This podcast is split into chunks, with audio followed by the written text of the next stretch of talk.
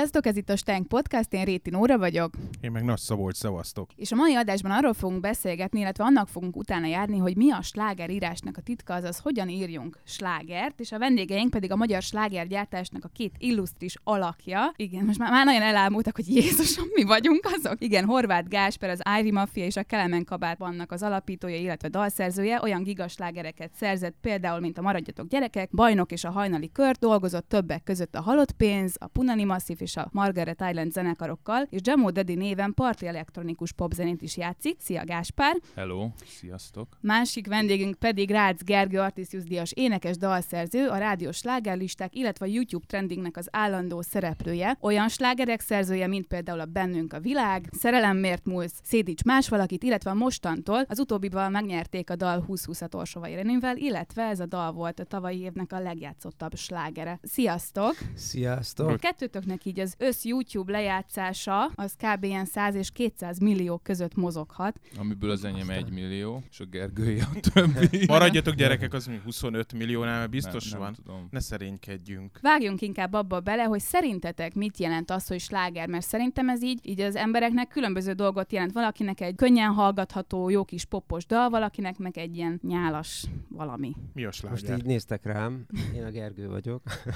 hát sok irányból lehet nézni, nyilván, ahogy elmondtad. Én onnan nézem, hogy nekem, nekem mi tetszik, és engem mindig az mozgat, hogy, hogy amit csinálok, az, az, az belőlem váltson ki valamit, és miközben készítek valamit, közben én átéljek valamit. Én azt gondolom, hogy talán a legfontosabb dolog akkor, amikor az ember zenél, az az, hogy, hogy amit csináljon, az lelkesítse, és ő maga érezzen egy katarzist. Utána később meg lehet ítélni úgy, hogy amit csinált, az jó vagy rossz, vagy tetszik, vagy nem tetszik, de, de én azt gondolom, hogy a kulcs az az, hogy az alkotó közben hogy érzi magát, illetve hogyha alkotók vagy előadók és alkotók együtt. Nagyon fontos a köztük lévő kémia, és az, hogy, hogy szeretetben dolgozzanak, mert akkor lehet egy, egy olyan eredmény, ami őket nagyon motiválja, meg őket nagyon feldobja, és hogyha ezt ők érzik, akkor ez átragad az emberekre, vagy megérzik azok, akik hallgatják. Én azt gondolom, hogy az egyik legveszélyesebb dolog dalírásnál az, hogyha az ember megpróbál valami olyasmit csinálni, ami működik, mert egyrészt menet közben, hogyha ő azt nem szereti és úgy csinálja, akkor az unalomba fog fulladni, és a hallgató is ezt meg fogja érezni, és az egész dolog nem,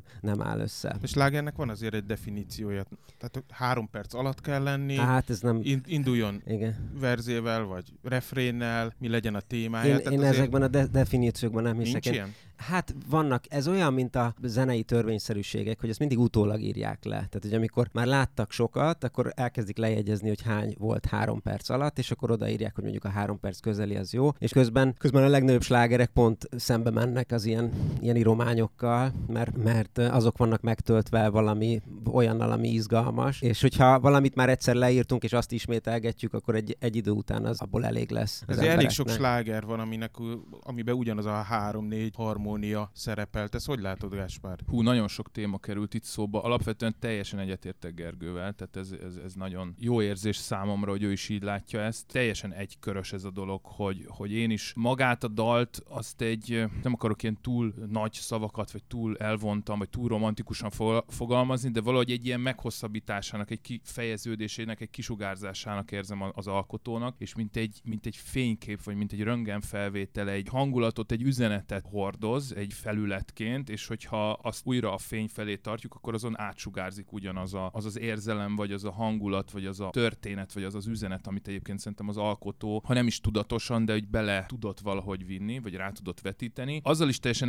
egyetértek, hogy ezek a kategóriák, ezek utólag szoktak meg születni, és, és ha- most kifejezetten kérdésedre válaszolnék, akkor azt mondanám, vagy, vagy azt merem mondani, hogy igen, van slágergyár, de az egy trendkövető piaci dolog. És amiben a Gergővel, ha jól értem, így fogalmazott, teljesen egyetértek, hogy, hogy a trendsetter dolgok, amelyek mondjuk egy új korszakot indítanak, akár a slágergyártás tekintetében, ezt ugye tényleg nem szabad elpalástolnunk, hogy van egy ipari része, ennek egy zeneipari része, ami kifejezetten termékként tekint az alkotás, és, és, és pénzt szeretne ezzel termelni. Tehát visszatérve azok a trendsetter dalok, amelyek elindítják ezeket az új formai dolgokat, mint például az, hogy rövidül egy, egy dal, tehát mondjuk, hogyha a 60-as évektől tekintünk a napjainkra, akkor, vagy haladunk előre felé az időbe, akkor azt vettük észre, hogy rövidülnek a dalok, mert az embereknek egyre kevesebb a türelme, figyelme, ideje, egyre több információ jár a fejükben, teljes információ túlárasztásban Először vannak. hosszabbodtak, és aztán rövidebb. Igen, de ha most érted. Led Zeppelin Twin-re utalok vissza, akkor azt látom, hogy 7 Twinnek 6 öt-hat perces, 7 perces perces dalok voltak. vannak, igen, a, a BBC top listán, meg a Billboardon, hogy ezek a trendek, ezek én is azt gondolom, egy olyan mágikus dallal születnek meg, ami egy új formát be tud hozni, vagy egy új hangszerelést, vagy egy új dalszerkezetet, vagy egy új felfogás. Most például az utóbbi időben a Billie Eilish volt egy ilyen új figura, vagy aki hozzám szintén elég közel áll, Post Malone, aki egy ilyen hibrid, fekete-fehér hip-hop country zenét hozott létre, ami nagyon popos, de közben nagyon szövegorientált, tehát abszolút az amerikai piacot teljesen le tudta támadni, de úgy, hogy egy korábban éveken át próbálkozó zenésznek a teljesen öz- önazonos projektje, ami az utolsó pár ezer dollárjából készült a, az első klip. Akkor nincsen recept. Szerintem nincsen recept, amire van recept, az az, hogy kopikat készítünk, és, és ezzel, most bocsánat, hogy ezt mondom, de ezzel például a bevásárlóközpontokat, a lifteket, a Spotify-t el lehet árasztani, amivel lehet pénzt termelni. Tehát le lehet lopni, koppintani azokat a szerkezeteket, hangszereléseket, hangulatokat, amelyeknek van egy eredetie, vagy legalábbis egy pár eredetie, és ez, hát ez, ez egy jelenség, ez egy, ez egy ipari piaci jelenség, ami vagy tetszik, vagy nem tetszik, de ez így, ez így történik. De ti ezt nem csináljátok? Hát igyekszünk nem csinálni. Erről a jelenségről nekem az jut eszembe, hogy, hogy a, a zene az egy, az egy ugyanúgy egy kommunikáció, mint az, amikor most, most itt beszélgetünk. És ahogy ti kérdéseket tesztek föl, az ugyanúgy elhangzottak azok a kérdések is. És amiket érzünk, tehát amiket keresztül megyünk az életünkben, lehetne azt mondani, hogy három dolog történik, megszületünk, szerelembe esünk és meghalunk. Tehát, hogy lehetne az, hogy fú, akkor mindenki ko- kopikát. Tehát, hogy a, hogyha bedobnak egy témát az éterbe, akkor azzal foglalkozik mindenki, hogyha beszédtémáról is van szó. Szerintem azért, én azért hangsúlyoztam ki azt a részét a dolognak, hogy aki foglalkozik valamilyen témával, és azért foglalkozik vele, mert megérinti az a téma, azt érzik az emberek. Hogyha én egy olyan dologról kezdenék el beszélni, ami nem is érdekel engem, akkor az a beszélgetés rögtön unalmassá válik, mert még csak én sem vagyok benne érintett. Szerintem a legfontosabb része az, hogy valakit megérinte az, ami történik, és azzal foglalkozik, vagy, vagy nem. Hát ez az önazonosság, igen, hogy, hogy, hogy egyszerűen köthető, tehát van-e organikus eredete a dalnak, vagy történet? Kopiba med- meddig lehet elmenni? Tehát nekem most hirtelen, amikor ezt említettek, akkor az jutott eszembe, hogy Presser Gábor dalát a tengeren túlon lekopizták, vagy lenyúltak belőle egy részt. Tehát, hogy mi a kopi határa? Ami, amit most felvetettél, az szerintem egy kicsit másik téma, tehát az inkább a hangmintázásnak a világa, aminek ugye van egy jogi, meg van egy etikai része. Én, én alapvetően inkább a, a hip-hop meg a fekete zenék irányából érkezem, tehát nekem mondjuk Hendrixig visszanyúlóan a hangmintázás, tehát Hendrix rock and roll, és azután pedig a hangmintázás az egy, az egy kulcsfontosságú technikai megoldás az én zeneiségemben, tehát én nagyon sokat hangmintázok, és nagyon tiszteletbe tartom a hangmintázást. Én azt gondolom, hogy a, hogy a hangmintázás az egy olyan új kreatív tevékenység, amely ilyen hangulatokat ki tud kiragadni, és tud egy új kontextusba helyezni, és ezzel tud új zenei szövetet, meg új zenei minőséget létrehozni, meg új kulturális értéket, de ez egy nagyon ingoványos téma, mert valóban van, van az a trehány felfogás, hogy kiszedek másfél percet egy dalból, és alárakok egy dobot, és akkor kész van a slágerem, és lehúzok róla még egy bört. Más kérdés, hogy az, a piac megint visszatérve az, az ipari részre, az így működik, hogy ebből lehet újabb dalt csinálni, ezt újra el lehet adni, és ebből le lehet egy új bört húzni. Most érted, itt van a Sting vagy Police feldolgozás, Every Breath You Take, az is egy olyan felfogás, ami a feldolgozás irányába visz, ami manapság egyébként nagyon nagy divat, de a hangmintázás, tehát hogyha például tényleg Omegát, LGT-t, meg, meg Scorpiót, meg ki tudja még mi mindent mintáztak itt az utóbbi időben az amerikai producerek, meg hip-hop előadók, az, az, az megint egy kicsit másik téma, tehát ezek ilyen nagyon különleges, sok rétű té- témák. Én azt gondolom, hogy a hangmintázásnak alapvetően nincs, az egy, az egy izgalmas téma, hogyha ezt az ember etikusan csinálja, és hogyha jogilag le vannak zárva ennek a határai, tehát nem lehet ebbe belekötni mondjuk jogilag, vagy tisztázva van az eredeti előadóval, sőt, itt igazából nem is az előadó, hanem a hangfelvétel tulajdonosa, tehát a hanglemez kiadó az, aki számít, meg a szerző. Segítsetek, légy szíves nekem. Induló előadó vagyok, képes vagyok bármilyen kompromisszumra annak érdekében, hogy slágerem legyen, befussak. Mit csináljak, milyen alapot gyártsak, milyen dalt szerezzek, kit hívjak fitelni, hova küldjem, izilnek az e-mail címét adjátok meg, légy szíves, mit csináljak. Nekem egyébként már mondtak olyat, hogy az, hogyha egy zene nem elég vidám, akkor kisebb esélye van, hogy működőképes lesz, mert az emberek így szeretik a vidámságot. És nekem azzal kell megküzdenem, hogy én, én annyira nem vagyok annyira olyan vidám beállítottságú, és a, amiket én kitalálok, vagy amiket szeretnék csinálni, azok, azok nyomottabbak ennél. És akkor azon belül kell megkeresni. Tehát, hogyha te most indulsz neki annak, hogy dalokat készíts, akkor azt szerintem inkább azt vedd alapul, hogy, hogy te alapvetően milyen személyiség vagy, és mit szeretnél közölni az emberekkel. És hogyha az megvan, akkor, akkor már nem bukhatsz olyat sokat, mert, mert hogyha dolgozol valamivel, ami neked legalább tetszik, akkor, akkor nem töltötted el az idődet úgy, hogy feleslegesen. Szerintem a legrosszabb az, hogy az ember valami sok munkát tesz valamiben, amit nem is szeret, és akkor, akkor úgy, úgy ment el vele az ideje. Sőt, még hogyha az a, valami sikert elér, az annak se tud annyira örülni. Szerintem merjen az ember kockáztatni. Igen, de attól már még nagyon szereti, és nagyon szerelmes a saját dolgába, attól még egyáltalán nem biztos, hogy sláger lesz. Tehát nagyon sok zenekar baromira hisz abban, amit csinál, és azt gondolja, hogy nagyon jó zenét csinálnak. Egyébként valóban jó zenéket is csinálnak, mondjuk, tegyük fel, és, és mégsem működik, mégsem játszák a rádiók. De egyébként nem feltétlenül akkor a, azt való neki, már hogy a, a rádió. Tehát akkor lehet, hogy másik platformon kezdhet el működni. Nagyon sok produkció épült fel úgy, hogy, hogy nem a rádión keresztül működtek, hanem a koncerten keresztül működtek. És akkor ott van a, a YouTube. Nyilván az, hogyha minden platformon tarol, és, és akkor rádióban is, meg YouTube-on is megy, meg az emberek is jönnek a koncertre, nyilván az a, a legegyszerűbb, de hogyha már valamelyiken működik, az is jó, és hogyha az, az embernek azt kell megnézni, hogy a saját maga kompatibilise valamelyikkel. Tehát, hogyha szeret koncerten zenélni, akkor lehet, hogy be fog vonzani egy olyan közönséget, akik szeretnek koncertre járni. Illetve van még egy, van egy olyan abszurd jellege is, hogy, hogy itt azért felmerül már az is, hogy mi egy művészi alkotásnak a, a kulturális értéke, vagy az mondjuk az időben hol helyezkedik el. Hát vannak olyan művészek, akik egész életükben egy lyukban élnek és alkotnak, és poszthumusz lesznek aztán világsztárok. Vagy csomó olyan zenekar van, ahogy mondott, hogy, hogy egyszerűen teljesen más felületeken érnek el sikereket, akár ugye az új online világban, YouTube-on, Twitch-en, TikTokon, bárhol, tehát hogy nem feltétlenül a rádióban, vagy a, vagy a tévében, vagy a, vagy a dalversenyekben, hanem, hanem teljesen új alternatív felületeken, és vannak olyan emberek is, akik pedig egész életükben dolgoznak, és egy nagyon komoly, kimagasló művészi értékkel rendelkező munkásságuk van, és mondjuk igazából ugyanúgy két-háromszáz ember fog elmenni a koncertjükre 50-60 évesen is, és vannak olyanok, akik meg 60 évesen futnak be, szóval én, én azért azt gondolom, hogy a számok és a minőség azok, azok nem mindig járnak együtt. Tehát, hogy... Nem, igen, és a másik pedig az, hogy... Mondjuk ugyanakkor... például, ha jazzről, vagy a, vagy a komoly zenéről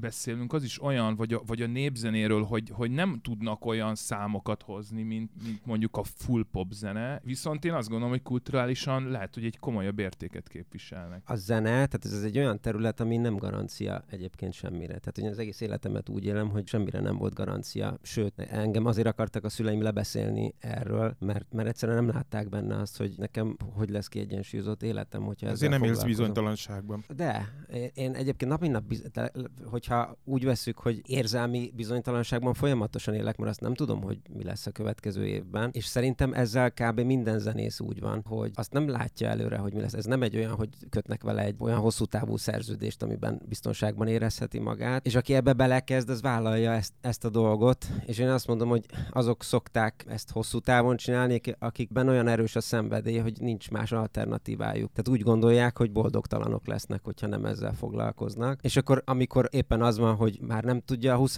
összegyűjteni a, tudom, a mozi egyre valót, akkor nem megy moziba, viszont akkor is azt mondja, hogy zenélni fogok, és gondolkozok inkább dalokon, és majd lesz valami. Én arra lennék kíváncsi, hogy ti hogyan írtok slágert, hogy ti slágert írtok, amikor dalt írtok, úgy jöttök neki, hogy hát azért az jó, azért jó lenne, ha bekerülne a rádióba, azért jó lenne, ha nagyon sokan meghallgatnak a YouTube-on, meg a Spotify-on, és akkor olyan romantikusan születik ez meg, mint ahogyan ezt ti elmondtátok, vagy azért időnként ebben van egy kis izzadságszag is? Tudatosság esetleg. Szebben fogalmazva, igen. Én nekülök, és akkor ami, ami világ megérint, én abba az irányba megyek. És akkor bízom abban, hogy, hogy valahol megtalálja majd a közönségét. Tehát én, én például nekem nem volt olyan elképzelésem, hogy majd elindulok a dalban, hanem, hanem volt egy olyan dalom, amivel úgy gondoltam, hogy hát akkor ezt most akkor beadnám. De hogy nem, nem, nem úgy volt, hogy majd, majd én 2020-ban szeretnék elindulni a dalban. Tehát, hogy a, a dolog így inkább fordítva működött. Lehet, hogy azért nem izzadsz már rá ennyire, mert mondjuk ki azért Rácz Gergő egy brand. Tehát tehát, hogyha te valamit csinálsz, akkor nem mennek el mellette. Tehát rádiós szerkesztő biztos meghallgatja, YouTube-on azért jönnek a kattintások, tehát hogy emiatt nincsen azért benned akkora félsz, nem? Hát, de. de. Most rácsodálkoztam. Te, te nem De- tudod, téged minden egyes Újat alkalommal a, igen, a meglepetés erejével hat Jó rád, érzés, hogy... hogyha kívülről ez így tűnik. Tehát, hogy ilyennek látszik. De hát egyébként az első rádió, ha megmutattam, nyilván ott, ahol nagyon elkezdték játszani, például a Petőfin, ott engem meg is lepett, hogy rögtön így nagyon elkezdték játszani, de ahol megmutattam, ott azt mondták, hogy ez biztos, hogy nem fog rádiós szinten eredményeket hozni. Ez most melyik dal? Hát a mostantól. Tehát, hogy a, nekem az első De egy visszajelz- másik rádiónál az egy másik ezt. helyen, tehát nem, nem, És nem a Dankó rádió volt. nem, nem. De hogy, és akkor én azt gondoltam, hogy tényleg nem is lesz. Tehát, hogy én ezt el, elhittem, most e- ez egy olyan, hogy én belülről nem látom azt, amit esetleg rólam kívülről látnak, és aztán meg egészen meglepett, amikor mégiscsak működött. Tehát amik alkotás közben egyébként azt é- éreztem, hogy ez szerintem, tehát hogyha én rádiós lennék, én beraknám. De mást ezen felül nem, erre nem vennék mérget ilyenkor, amikor valami készül. Sőt, hát ny- nyilván csomó olyan dolgot csinálok, amiről azt mondom, hogy ez biztos, hogy nem fog menni rádióban, de akkor is megcsinálom, mert éppen ez jutott eszembe, és ezt végig szeretném vinni, mert egyszerűen izgat, tehát hogy érdekel. Káspár, nálad hogy van? Hú, csak közben nekem nagyon szimpatikus az, hogy egy művész ennyire fel tudja vállalni, és önazonos módon el tudja mondani a maga kétségeit, bizonytalanságát, ami szerintem igazából a másik oldalról nézve lágyság, finomság, érzékenység, amire szükség van az alkotásnál, és szerintem ez egy iszonyú fontos dolog, és nekem ez nagyon szimpatikus, és végül is kicsit magamra ismerek ebben, mert Kétségek közt alkotsz de most nem is? a kétségekről beszélek, hanem, hanem arról, hogy, hogy ehhez a fajta alkotói munkához kell egy olyan finomság, ami törékenységgel jár, ami, ami, ami nem egy ilyen állandó full kiszámíthatósággal jár, nem egy folyamatos biztonsággal, stabilitással mondjuk érzelmileg, mert, mert akármennyire is most a szó hagyományos értelmében véve profik vagyunk, tehát van egy tervünk előre, egy évre legalább, vagy két évre előre tervezünk, dolgozunk, mi már az Ári Mafiával öt évre előre gondolkozunk. Hiába vannak meg ezek a keretek, azért e mögött, ezek mögött, pont amiről láttam, hogy beszéltek, ezek mögött olyan érző figurák vannak, akiknek szerintem az alkotáshoz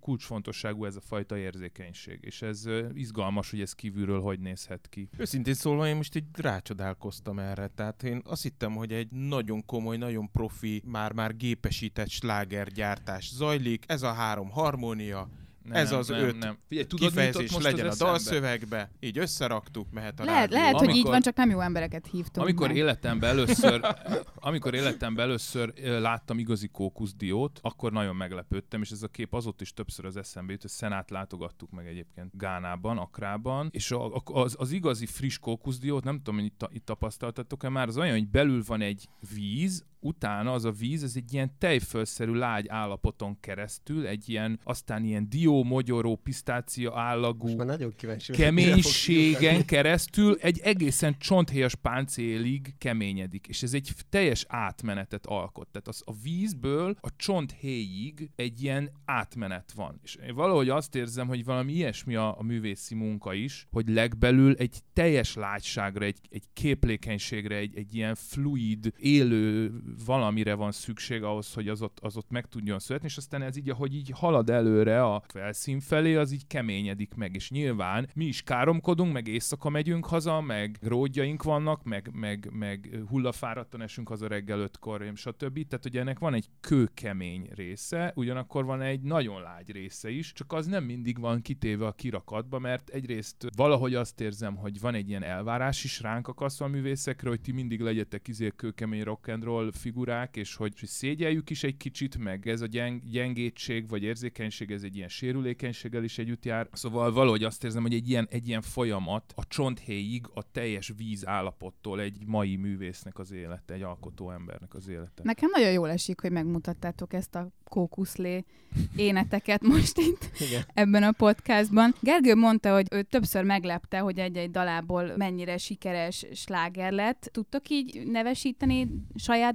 dalotokat, amin így magatok is meglepődtettek, hogy wow, ez mekkora átment? Hát nekünk a maradjatok gyerekek az ilyen volt, tehát ott konkrétan az volt, és egyébként itt visszatérek az előző témához egy picit, tehát hogy nekem például az a feladatom zenei producerként az Ári Mafiában, meg a Kelemenben, meg más alkalmi munkáknál, hogy létrehozzak, vagy belehelyezkedjek egy zenei világba, egy ilyen mikrokozmoszba, ami, aminek van egy hangszerelése, tehát ennek azért vannak leírható, kézzelfogható elemei, igen, tényleg összhangzattan, hangszerelés, számszerkezet, tempó, hangnem, stb., ami a formának a, a része. Tehát ugye ez, ez nekem ez a feladatom, és a maradjatok gyerekek esetében pont az volt a gondom, hogy ez egy ilyen drum and bass hangulatú dal, amit én akkor már avétosnak véltem, vagy hogy mondjam, egy ilyen erőltetett jópofáskodásnak éreztem magát a formát. De a formán túl valószínűleg az a dal az annyira kedves volt, meg annyira pozitív, hogy aztán így meg- megszerettük, és én nem is ezt a drum and bass formát szerettem volna neki adni, viszont a Boldi ehhez ragaszkodott a tesóm, akivel ugye a Kelemenben alkotó társak vagyunk, és akkor így én így foghúzva, így szájhúzva, így mondtam, hogy na jó, akkor tegyük rá a lemezre, és akkor végül az lett a legnagyobb slágerünk. Tehát én a formájával voltam elégedetlen, de kidolgoztam technikailag jóra, és akkor érdekes, hogy én ugye az undergroundból a populáris irányba haladva ezt a műfajt akkor egy, egy régi vágású húzásnak éreztem. Ezeknek az elektronikus zenei hull, műfajoknak ilyen hullámai vannak, hogy néha éppen megint divatba jönnek a partikon, aztán néha meg kimennek a divatból, meg a tempók, meg ilyen műfajok, és akkor éppen az, az undergroundban éppen nem volt divatos a drum and bass dzsungel zene, 174 BPM vagy 170 BPM, és akkor még nem volt ilyen megfelelő rálátásom, hogy ez lehet, hogy a, hogy a mainstream körben meg éppen átment a maga műfai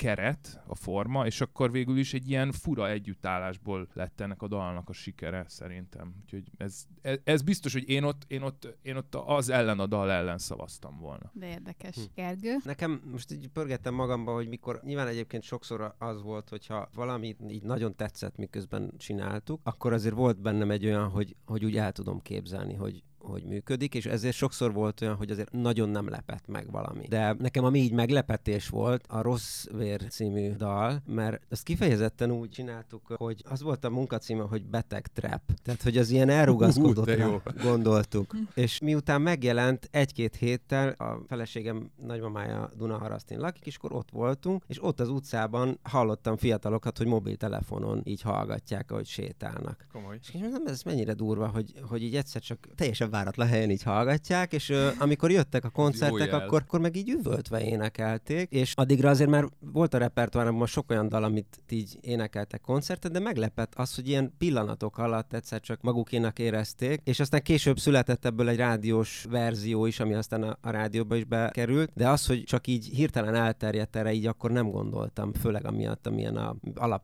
kiindulás volt, hogy elkezdtünk csinálni. Igen, beteg trap. Ez nagyon jó munkacím. Milyen érzést vált ki, amikor halljátok a rádióba, tömeg énekli, YouTube-on 100 milliárdnál jár a számláló. Milyen hatással van? Van-e hatással már hétköznapi dolog ez számotokra? Hogyan élitek meg a sikert? Ez olyasmi egy kicsit egyébként szerintem, hogy olyan hétköznapinak az ember a, a szeretetet sem tudja megélni, és a siker az valahol a, a munkára egy olyan, ez nem, nem így munkára egy visszajelzés, hanem ez tényleg az ember érzelmi élete. Az, hogy, hogy mi történik azzal, amit csinál. És azt megszokni, hogy ha valami tetszik, azt nem lehet, maximum így függeni lehet tőle, hogy fú, ezt mennyire szeretném átélni holnap is, de hát arra meg nincs garancia, hogy holnap születik valami olyan, hogy akkor abban a pillanatban, amikor jön egy visszajelzés, ami pozitív, akkor azt én igyekszem megélni, és így, így jelen lenni abban a pillanatban, mert mindig, mindig nincs ilyen, és, és mindig nagyon jó érzés, hogyha éppen van. Nekem ugyanez, teljesen ugyanez. Annyit tudok hozzátenni, hogy nekem érzelmileg mondjuk a koncert az, az, az még sokkal felemelőbb, mint, mint mondjuk a rádió. A rádiót azt egyedül hallgatom általában kocsiba, és akkor úgy...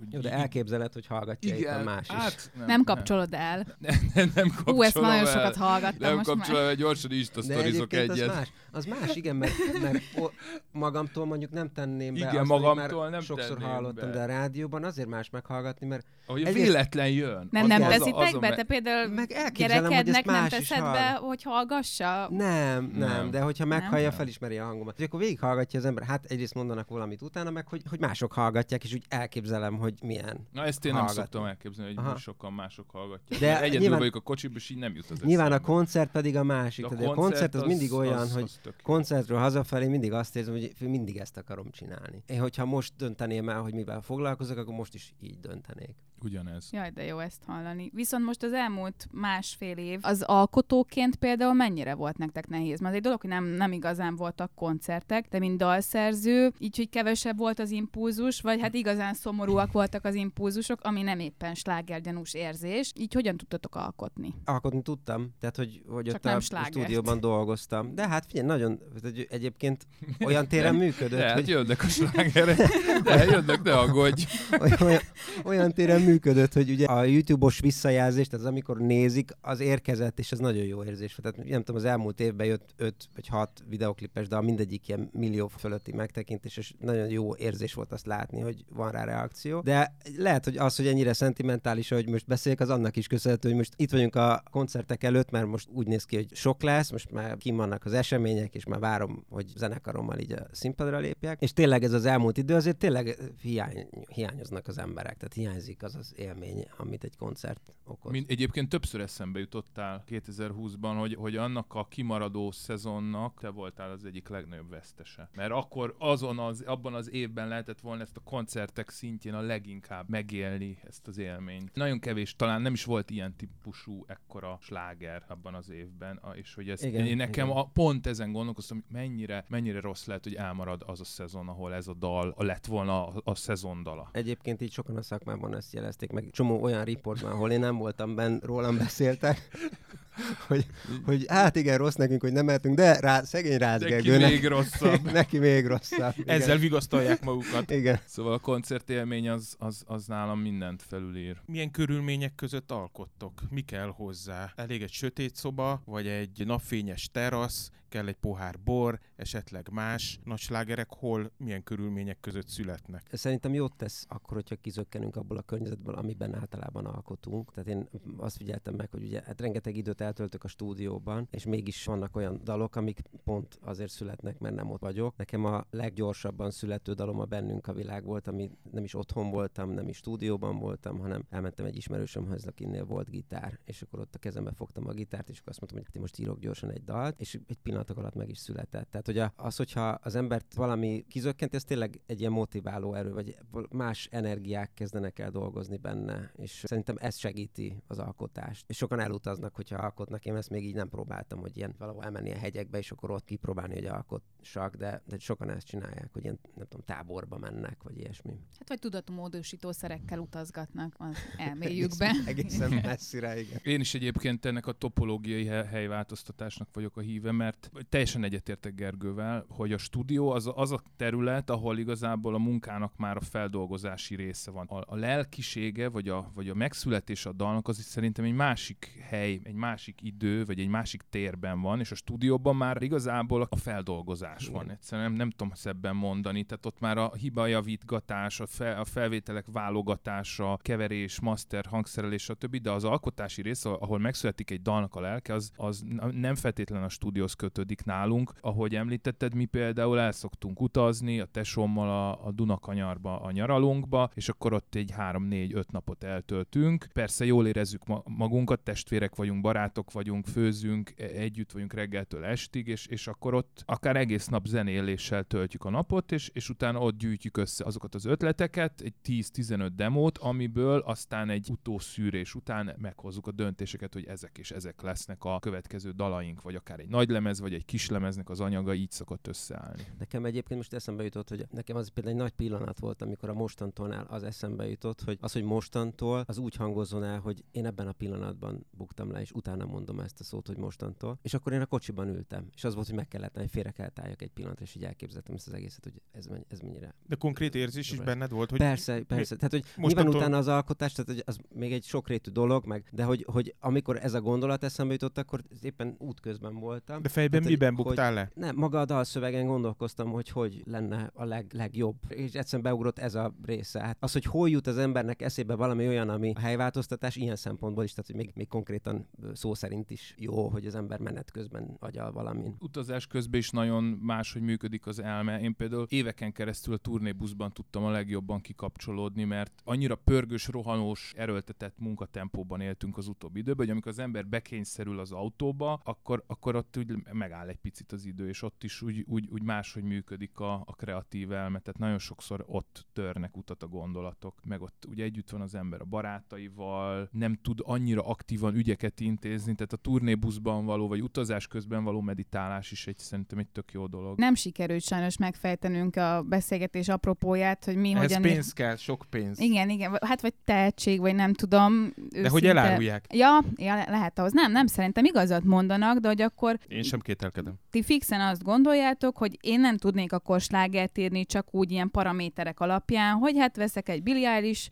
alapot, legyen a szerelem a téma, mert az mindig bejön, kicsit is sütyorásszak, és akkor abból sláger lesz. Akkor ez itt a konklúziónk? Gergő Hát, bólogat. én- Ne, én- nem, egyébként ez, tehát hogyha így teszed fel a kérdést, hogy tudnál Mondjuk a leírni, sutyarásznál szerintem az szerintem tudnál. azért egy jó pont.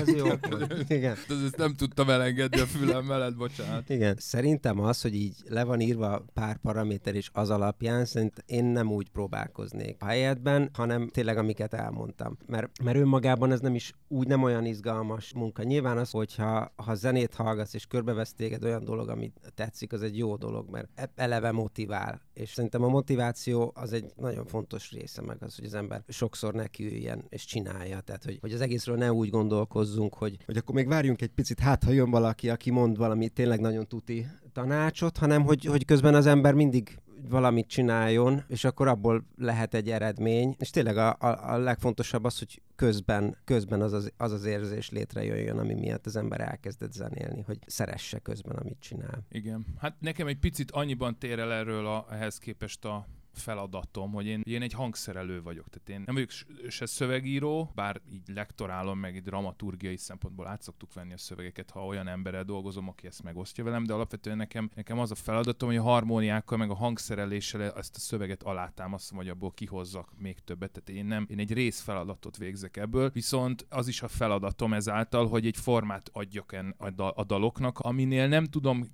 figyelmen kívül hagyni azt, hogy vannak zenei műfajok, zenei világok, hangzásbeli hangulatok, amelyek rá lehet játszani egy szövegnek az értelmére vagy üzenetére, és el lehet jobban helyezni egy hangszerelésben egy dalt, akár műfajilag, akár tempóban, vagy bárhogy, de az üzemanyag nélkül az egy halott formatervezett autó lesz. Tehát hogy hiába csinálok meg egy, egy állati menőn kinéző sportautót, hogyha abban nincs olyan üzemanyag töltve, ami az egésznek a lelkisége teremtő erejét adja, ahogy elinduljon, akkor ott fog állni a garázsban. Igen, egyébként én is ezt akartam ezzel mondani, hogy a formai része ettől függetlenül működik. Tehát ugye erre vannak azért... va- vannak, ö, vannak olyan dolgok, mit tudom én, az, hogy a tempós dalok, azok, Igen, azok vagy- előnyt élveznek vagy az egy rádióban, mert amikor, amikor az ember, igen, vagy Tehát az az a, a barokk zenéig vissza lehet vezetni, ott egyébként konkrétan megrendelés szinten működött a barokk zenében az összhangzattan. Ugyanebből az összhangzattanból táplálkozik a mai popzene, kiegészítve a bluesszal, a fekete zenének az összhangzattanával, a jazzzel, a rockkal, és akkor ezek már olyan műfai dolgok, amik, amikből igazából van egy keret,